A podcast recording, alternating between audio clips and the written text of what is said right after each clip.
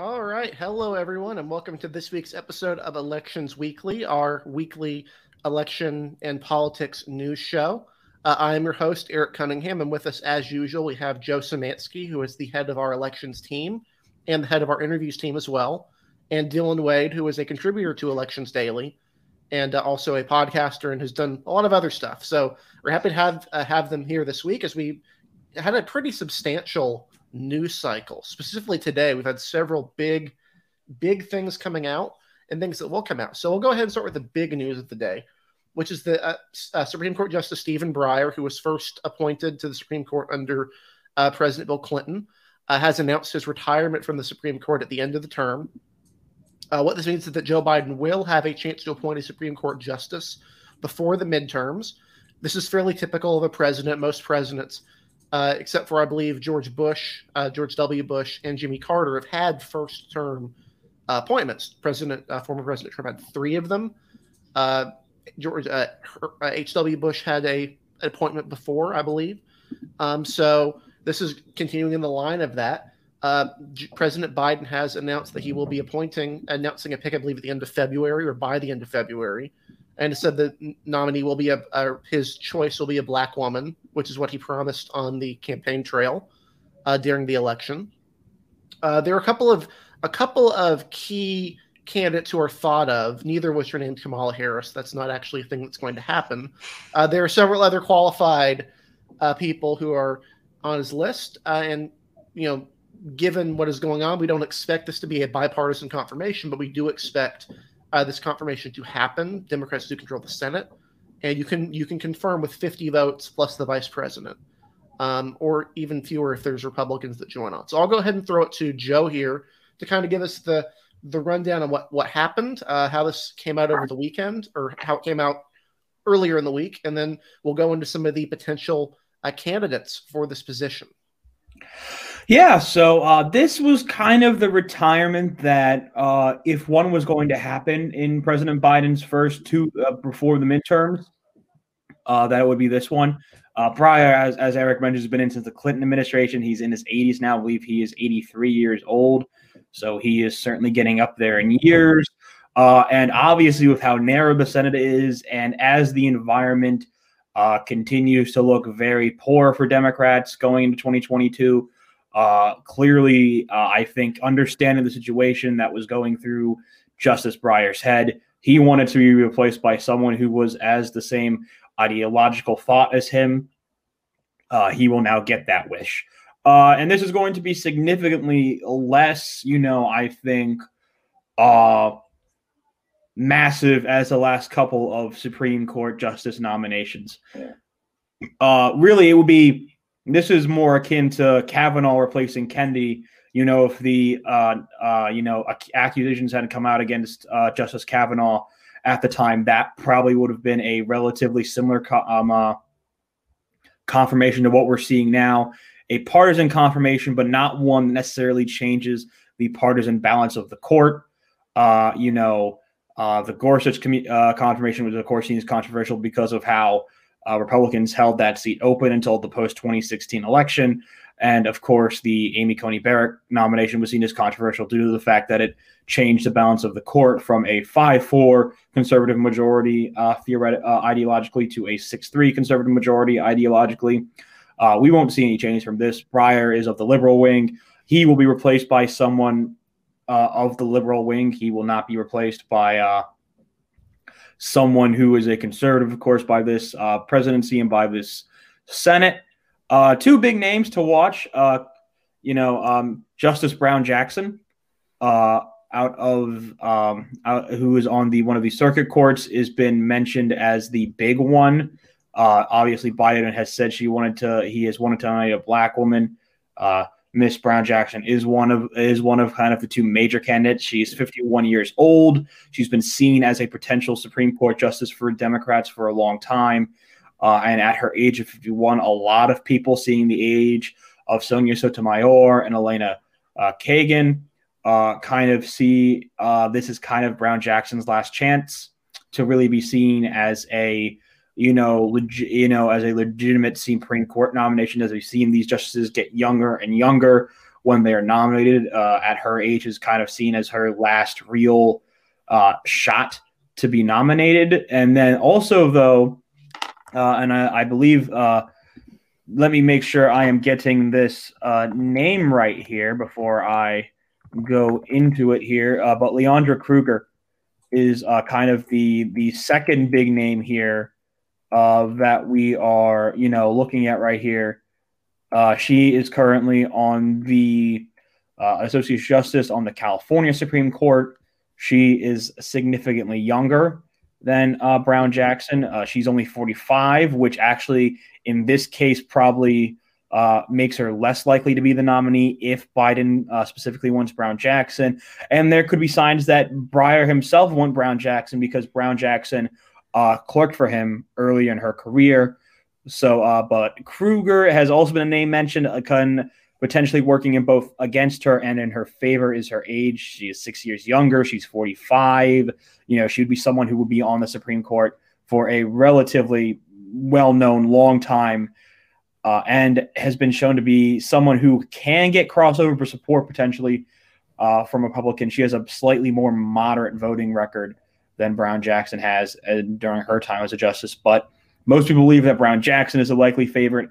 She was confirmed to a circuit court by a 53-44 vote earlier, with a couple of Republicans absent and Lindsey Graham, Lisa Murkowski, and Susan Collins all voting to confirm her. So, you know, I would say the favorite right now is definitely Brown Jackson.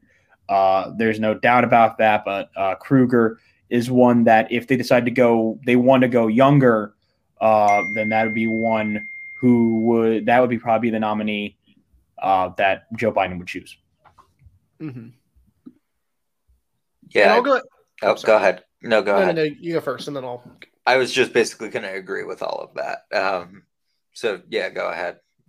Yep. So basically, the other thing we're looking at here is how this shifts the liberal wing of the court. So, as has been known, the liberal wing is now down to three members following the death of Ruth Bader Ginsburg and her replacement with the more conservative Amy Coney Barrett. Before her death, Ginsburg was one of the two more liberal members of the court, along with Sonia Sotomayor, who was by far the most liberal member of the court. The more moderate wing is Elena Kagan, who was expected to be more liberal than she was. Sotomayor was expected to be more moderate than she was, so it kind of balanced out there in the end.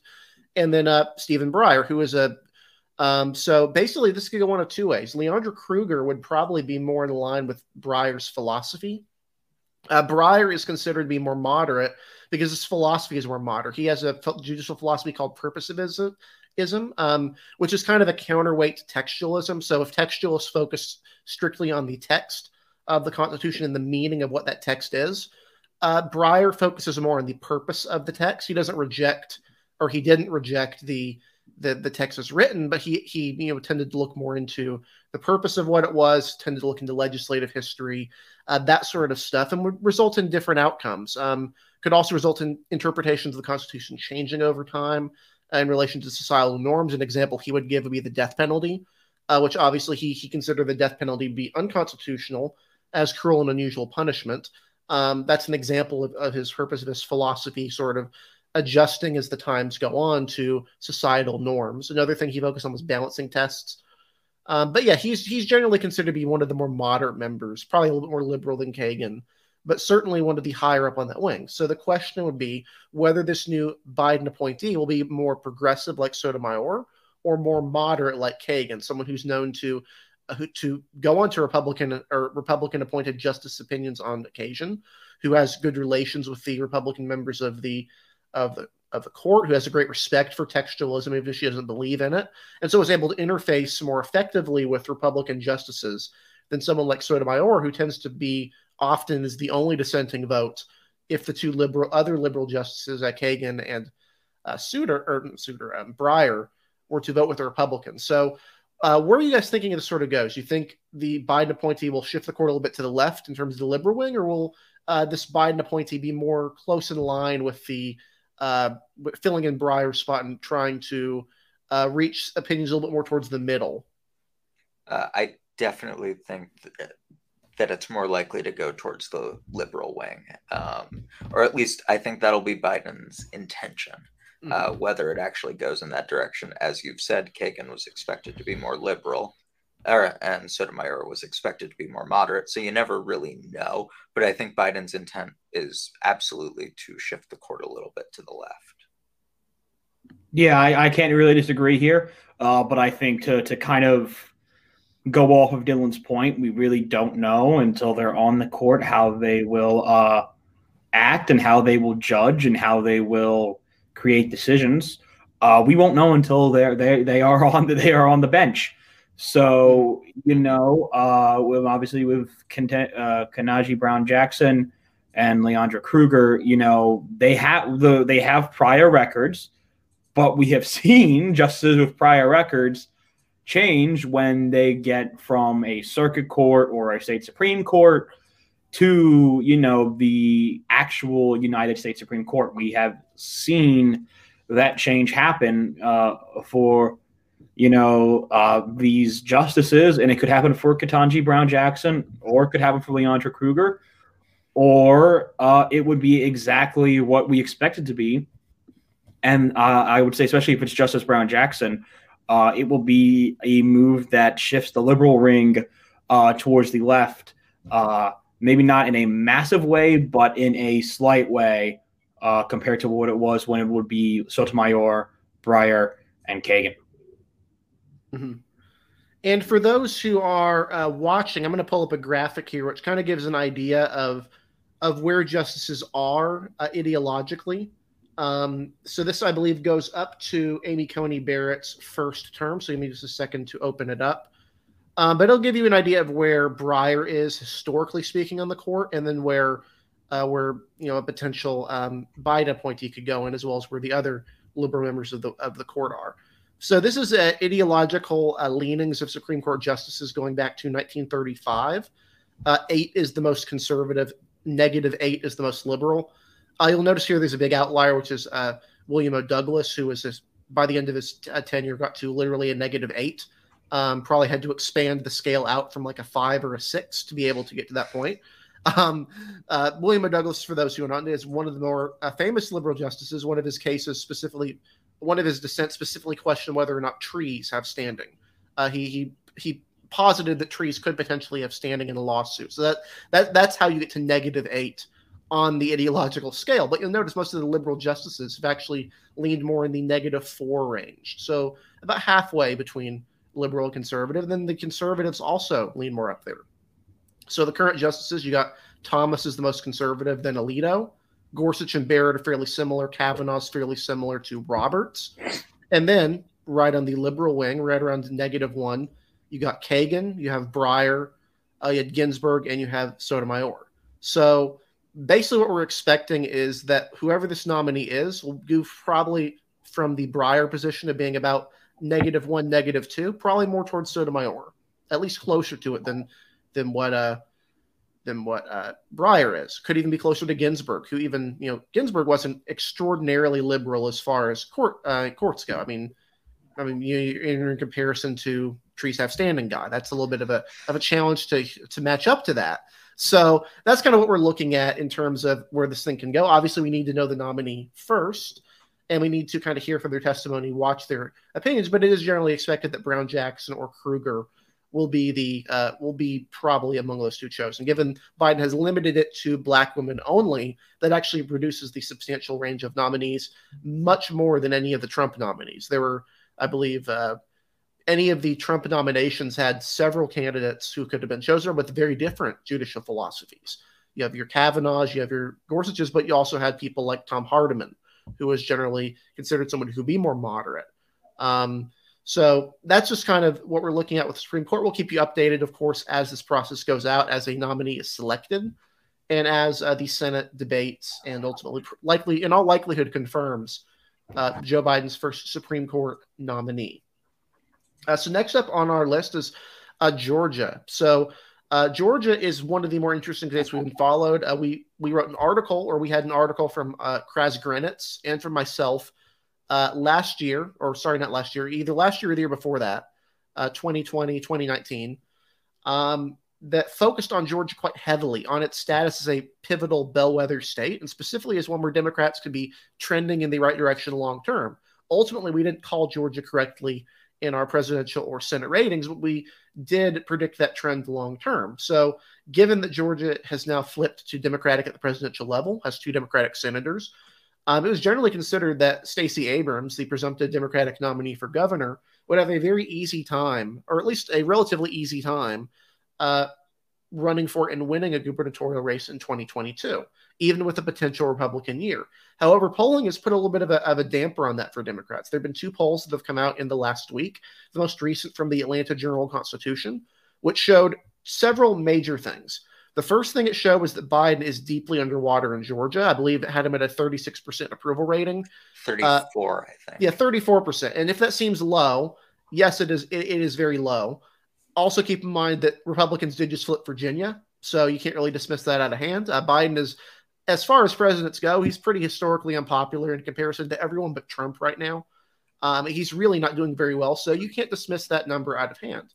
But this poll showed that, for one, in the Senate race, Herschel Walker, the presumptive Republican nominee, held a very narrow lead over incumbent Democratic Senator Raphael Warnock, which is generally considered somewhat surprising. But it's not out of hand with any of the other polls. Most of them have shown a fairly close race.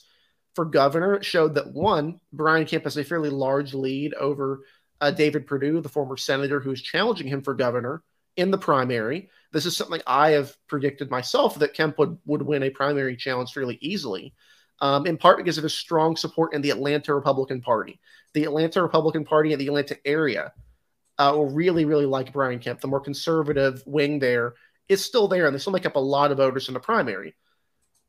So counting Brian Kemp as the potential nominee, he's in this Atlanta Journal-Constitution poll, he leads by 6 points over Stacey Abrams, 47-41. This is not what people were expecting to see from a poll. There's another poll earlier this week that also showed Kemp ahead. I believe it showed him by 1 or 2 points ahead of Abrams. So it's the second poll showing a lead over Abrams, who is notable for running in 2018, doing very, very well, much better than Democrats had thought previously could be the case, then questioning the election legitimacy, then becoming a national Democratic figure in election law, voter registration, a bunch of other things, basically a very high-profile Democrat, one that has a very high sway in the Democratic Party at this point and is generally seen as a future of the Georgia Democratic Party. So my question to Dylan and to Joe, what do you take from this poll? How do you see Georgia going at this point in 2022 coming up? And what are some warning signs you're kind of seeing? If you look at some of these other states, Virginia being probably the big one, a very similar state with a large urban area that Republicans were able to flip against most odds. Yeah, so obviously not a good poll for Georgia Democrats. Not as bad as I think a lot of people are making it out to be. Mm-hmm. Biden's approval rating is not good. 34% is really, really bad. Warnock, though, is outrunning Biden's approval rating by about 10 points, 10 to 12 points, depending on which candidate he's up against. That's actually a really good number. I don't expect that Biden's approval rating will remain that low. Trump, at his most unpopular, I think was at about this margin and rebounded. He got back up to low 40s, I believe. And if Biden gets back into the low 40s and Warnock continues to outrun Biden by that margin, I actually don't think that poll is as bad for Warnock as it is for Abrams. I think that number is really bad for Stacey Abrams. Sorry, go ahead, Joe. Yeah, I was going to basically agree with you here. I think this is a much worse poll for Stacey Abrams than it is for Raphael Warnock. We do see the power of incumbency here, I think. When Abrams is matched up with David Perdue, I believe she gains a point or two. Mm-hmm. She polls at, I think, even with Warnock against Walker. Yeah, it's basically a 1 or 2 point lead for Perdue in that case. Mm-hmm. Yeah, and then you see it, of course, for Warnock, where he again is only down by about 2-3 points in this poll. Probably there a bit of an incumbent boost for Raphael Warnock. But I do want to point to one data point from this poll that I do think, you know, this is an we should stress is an early poll.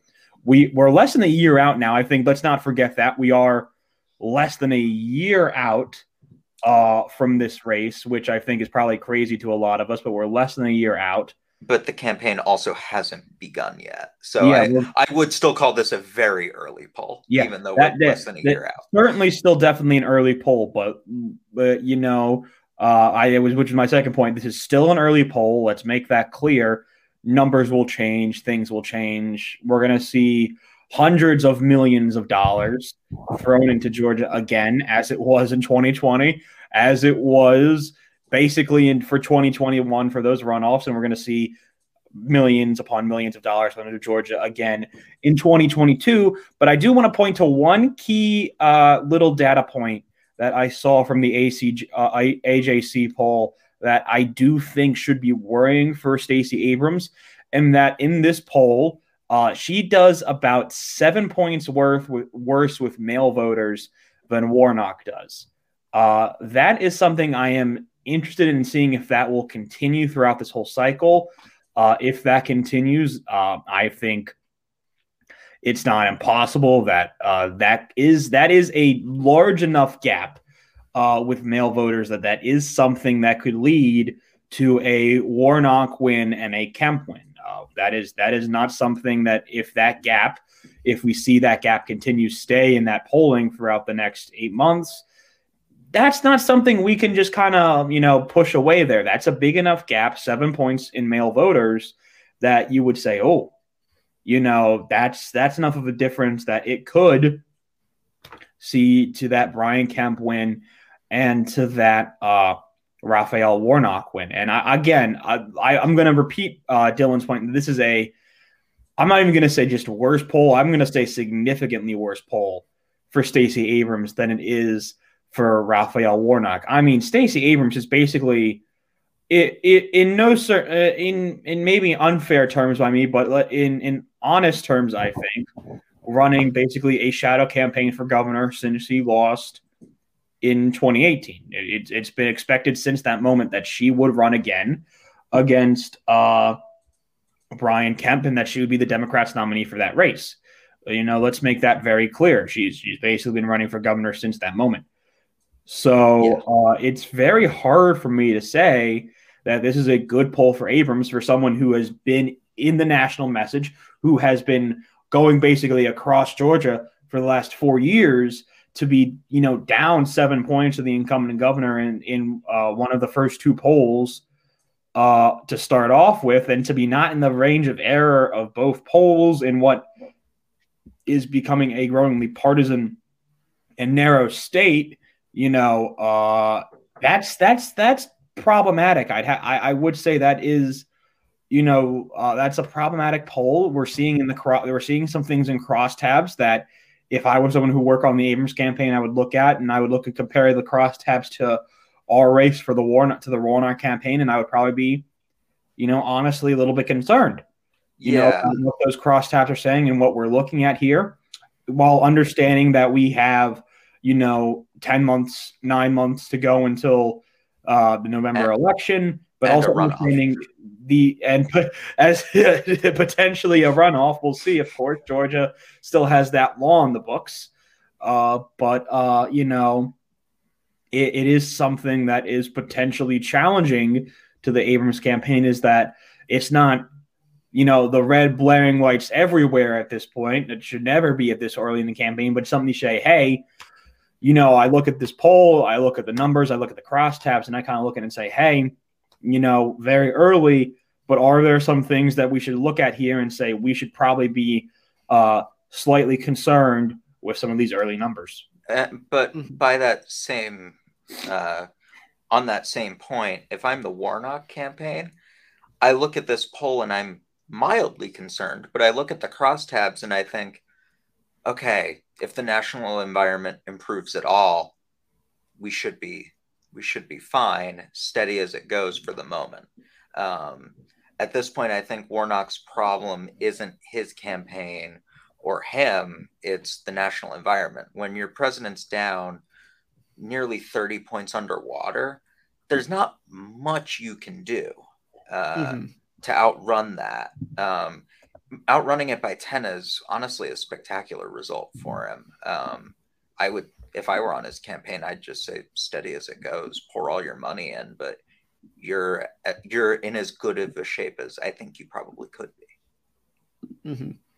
Yeah, very good points. And I do have one more question to kind of lead off from this, is that there was an additional poll from Quinnipiac, which showed similar results to the Atlanta Journal-Constitution poll. But there was one polling element that I found interesting, and I know several other people found interesting. As we all know, after the 2020 presidential election, former President Trump paraded around the state of Georgia with ridiculous claims of voting fraud and illegal voting. And these claims are generally considered to be a key reason as to why Republicans lost the Senate race. Republican turnout, specifically in rural Georgia, was substantially down, which could possibly have been tied to voters thinking the election was illegitimate. This Quinnipiac poll shows something different, the exact opposite thing this time. According to the poll, 70% of Republicans say they are confident that all eligible citizens in Georgia will have a fair opportunity to vote in the 2022 elections. The same poll says only 13% of Democrats are confident. That's the exact opposite problem of what Republicans were facing going into the 2021 runoffs, except this time now it's Democrats who are apparently convinced that the election could be illegitimate. This is likely due to not only Stacey Abrams' claims of illegitimate elections, but also due to Republicans passing the controversial voting law last year, which has had a lot of claims made about it, many of them legitimate, but many of them not legitimate, all of which, though, have provided an atmosphere where a lot of people are convinced their vote will not count. I think Dylan wants to kind of weigh in on this here. Yeah, so I actually don't think that question that Quinnipiac asked accurately gauges the issue, because the Republican voters weren't concerned that their votes wouldn't count. It's that votes that shouldn't have counted would count. So I'm sure they do think all eligible voters will get a chance, but that's not really what their gripe was. That's not what Trump was parading around. He was parading around false votes, not the idea that Republican voters weren't able to vote. Democratic voters have long had, in many states, concerns that eligible voters wouldn't be allowed to vote due to restrictive voting laws. Something that I do think is a fair concern in many regards, but that question also doesn't ask if they think the election will be legitimate or not. I think that number would be different. Concerns over the process and concerns over the legitimacy, I think, I would hope at least, are two very different topics that discerning voters can separate. Yeah, and I think we had polls like this showing of Republican voters before the 2021 election. And I could be recalling this wrong, but I think it was exactly what you were saying, which is that Republican voters were not only not confident in security, but they weren't confident their vote would count and that the election would be legitimate. That is a different question. Mm-hmm. Hopefully it's one that other pollsters will ask, because I think it is an important question to ask. I have been long of the frame of mind personally, and I know others are, that it's very unfortunate what has happened in the last several election cycles where people have been claiming that elections have been illegitimate. If this sort of thing becomes a long-term problem, and voters become convinced that their vote will not count, that's not a very good thing. It's an even worse thing if they're convinced that the vote won't count as long as the other side is in charge. That's the more pressing concern. So I'm hoping these other pollsters will ask that question and try and gauge it here. I think the most specific one was that Black voters in particular were very unconfident that all citizens would have an opportunity to vote in this poll. And which they have, and they have historical reason to believe that. So I think that's a legitimate fear among Black voters.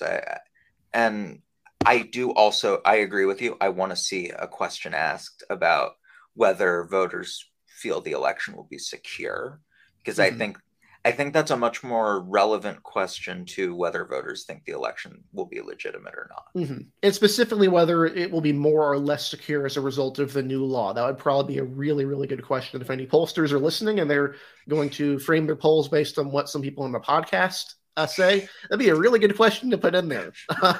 Yes. Yeah, but I think we've kind of gone over Georgia, but real quick, we'll go over another important state news, which did happen before I get into New York, which will probably take up most of the rest of our show. Alabama, their congressional map was struck down by a federal court, a 3-judge panel that ruled that you would probably need a second black opportunity district in the state. I think most of us at Elections Daily on the legal side are unconvinced that this ruling will stick. I don't want to speak for everyone else here, but there are specific. We wrote an article about the Voting Rights Act and how it applies federally. Adam Trencher and Kris Granitz wrote an article there. And one of the key things is that for a district to be a VRA protected district, minority voters must comprise 50% plus one of the voters in the district. Strictly speaking, minority coalition districts are not a thing. So it will be interesting to see how this goes forward because, strictly speaking, this doesn't entirely line up with Supreme Court precedent. But at the same time, it would be pretty unusual for the Supreme Court to strike down a ruling like this. They don't tend to do this too often. So we're going to follow the litigation as it advances. There's a very good likelihood this ruling may be stayed. This could be in court for some time. Obviously, the Supreme Court is pretty busy. They have lots of cases going up. They have a vacancy that will be coming up at the end of the term when Justice Breyer retires and is replaced. So a lot of stuff going on. This may not be taken for a while, which means this could be stayed or it could have a temporary map for the election. We really don't know. But the potential risk of this for Republicans would be losing a district in Alabama, which would benefit Democrats by giving them an additional district. The alternative, of course, is that this goes to the Supreme Court. The Supreme Court decides that the Voting Rights Act does not protect minority districts at all, and the Republicans draw a 7-0 map. That's also a potential possibility here as well that has been potentially feared, for example, in the Arizona Voting Rights Act lawsuit. There are concerns that the entire Voting Rights Act could be gutted as opposed to just the portion the Supreme Court ruled on. So we'll be following this litigation. People more knowledgeable about the law than any of us here will be looking at this and giving you updates as it advances. But yeah, keep an eye on Elections Daily and Adam Trencher and Kris Granitz when if they do write about it. We'll keep you updated on that. So I believe our last topic of the night will be the New York redistricting. New York is the last big Democratic state to be putting in their maps. Earlier in the year, their independent commission, their redistricting commission failed to reach an agreement on a congressional map. Republicans and Democrats had conflicting proposals, and as a result, redistricting has been kicked back to the legislature. I'm going to go ahead and throw it to Joe here to explain kind of the process a little bit, and also clear up some of the misconceptions about the New York redistricting process that some people have, and particularly the role of the governor in this whole process. I'll go ahead and throw it to Joe to kind of explain some of this. Yeah, well, we've kind of reached the borderline point here of the New York state redistricting process. As Eric said, the appointed commission has officially kicked the process to the legislature, and we've heard that we expect maps to come this weekend, which that could lead to anything from tomorrow night to Sunday evening. And it's not out of a possibility if it's a potentially map that would either upset Democratic activists or an upset Republican activists, depending on its severity, that these folks release it on Sunday night when a massive football game is being played. As of course, Sunday is the day that both the AFC and NFC championship games will be played in the National Football League. So if a map is potential to be criticized by either side, whether it is very aggressive, or in some cases for some Democrats, not aggressive enough, that would probably mean we'd expect the map to be announced on Sunday night to try and force it under the news cycle. But otherwise right now, and as Eric wanted me to mention out the role of Governor Kathy Hochul, the role is not as maybe effective as some governors. To my knowledge, Hochul cannot propose her own map. She cannot act on any suggestions. She is basically there to sign or veto the map. She cannot, draw her own map or create any districts. So the idea of a Hochul mander is not necessarily true, but the idea of a Democratic state legislature gerrymander is certainly true. That is certainly the case. Really what I've been hearing about and some of the worries that I've heard is that Democrats will not go hard enough on the Long Island portion of New York state. They might try and go for a Nevada type thing where they try and make a scenario where they win all four, potentially in a wave scenario, all four seats. But as was seen by the Suffolk and Nassau County local election in 2021, there were some pretty significant swings towards Republicans in those elections. And some mapping Democrats, some data Democrats I've talked to are concerned that if they don't go hard enough there, that could potentially lead to a not a full map-wide dummy-mander, but a potential Long Island dummy-mander, mm-hmm. In which instead of only getting, Republicans end up with 3 seats potentially in that part of New York instead of only 1 or 0. And then upstate, there is some concern that they do not necessarily draw upstate or the Hudson Valley correctly. And there are some concerns that maybe Biden 2020 numbers are not maybe the most accurate here. Upstate, obviously, it is not very hard to draw a bunch of Democratic districts upstates that are more than 10 points to Joe Biden, but it is very hard to do that with numbers from Hillary Clinton. We don't know necessarily how upstate is going to react. It's an area that could be, very Republican, or it could be an area that could be, kind of swingy, purplish 50-50 to a Democrat that it likes. They like Joe Biden. So it voted in a more purplish way than it did in 2016. But there are some concerns that some of those seats could become more competitive if it is an upstate environment that is more upset at Democrats. And that's kind of the main thing here. How much do they want to pack and how much do they want to risk? Some of the swings in these parts, Long Island and upstate, where there haven't really necessarily been trends, but we've necessarily seen swings kind of go one way or another in these areas. And it's going to be very fascinating to see how they draw these maps. A Biden single digits in the upstate that would eliminate a Republican district upstate isn't necessarily a district that would be solid for 2022 at all in any ways. And I would say the same thing for any Long Island districts. Mm-hmm. And it's worth noting, specifically, I'll throw it to Dylan here in a second, but the several things is that one, in Long Island, Republicans did take control of both Nassau and Suffolk counties county legislatures in the recent local elections. That has some Democrats spooked. I actually believe Republicans won all of the offices in Suffolk County or Nassau County, which is fairly unprecedented in recent years. And in upstate, if it were a state, upstate New York would be one of the most competitive swing states in the country. This is an area that voted for Donald Trump narrowly and then voted for Joe Biden narrowly. You can draw a pretty effective Democratic gerrymander, but a lot of these counties upstate not only voted for Donald Trump in 2016, they voted for Republicans down ballot. Louise Slaughter almost lost her Rochester-based district in 2014, a fairly uncontroversial Democratic incumbent who even Republicans tended to like in the House. There are other areas. John Katko, his area around Albany, has started shifting a bit more Republican lately. He probably wouldn't appreciate it. And then you have, John Katko. What's his name? Paul Tonka. His district has started shifting more Republican in recent years relative to the rest of upstate. Obviously, John Katko won a Democratic district that voted for Joe Biden by double digits. He won this district several times before retiring. So for Democrats, it's more than just draw a bunch of Biden plus 10 seats and call it a day. You actually got to focus on what the incumbents want and on what is electable. We do expect a Democratic gerrymander, but the 23-3 Hochul-mander is probably not something we're expecting to see, to put it lightly.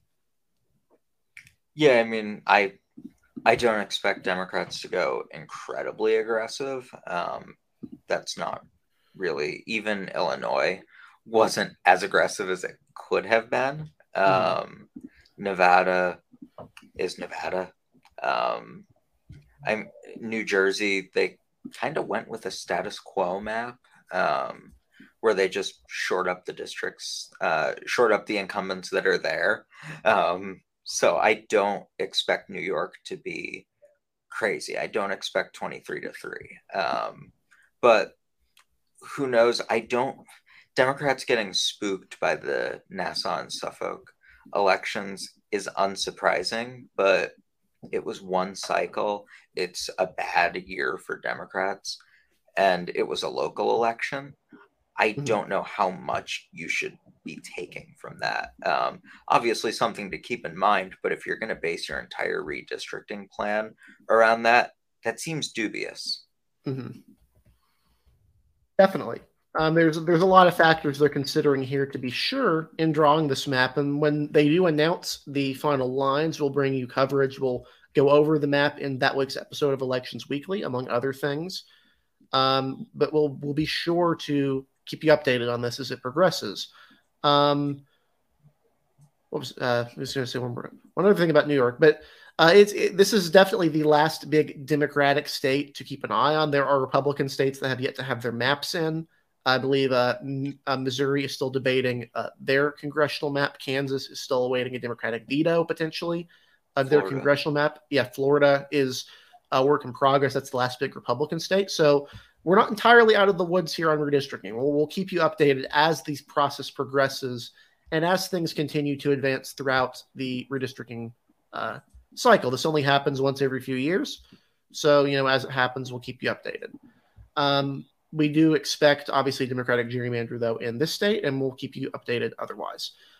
So have anything else before we throw it off for the night? No, I'm good. All right.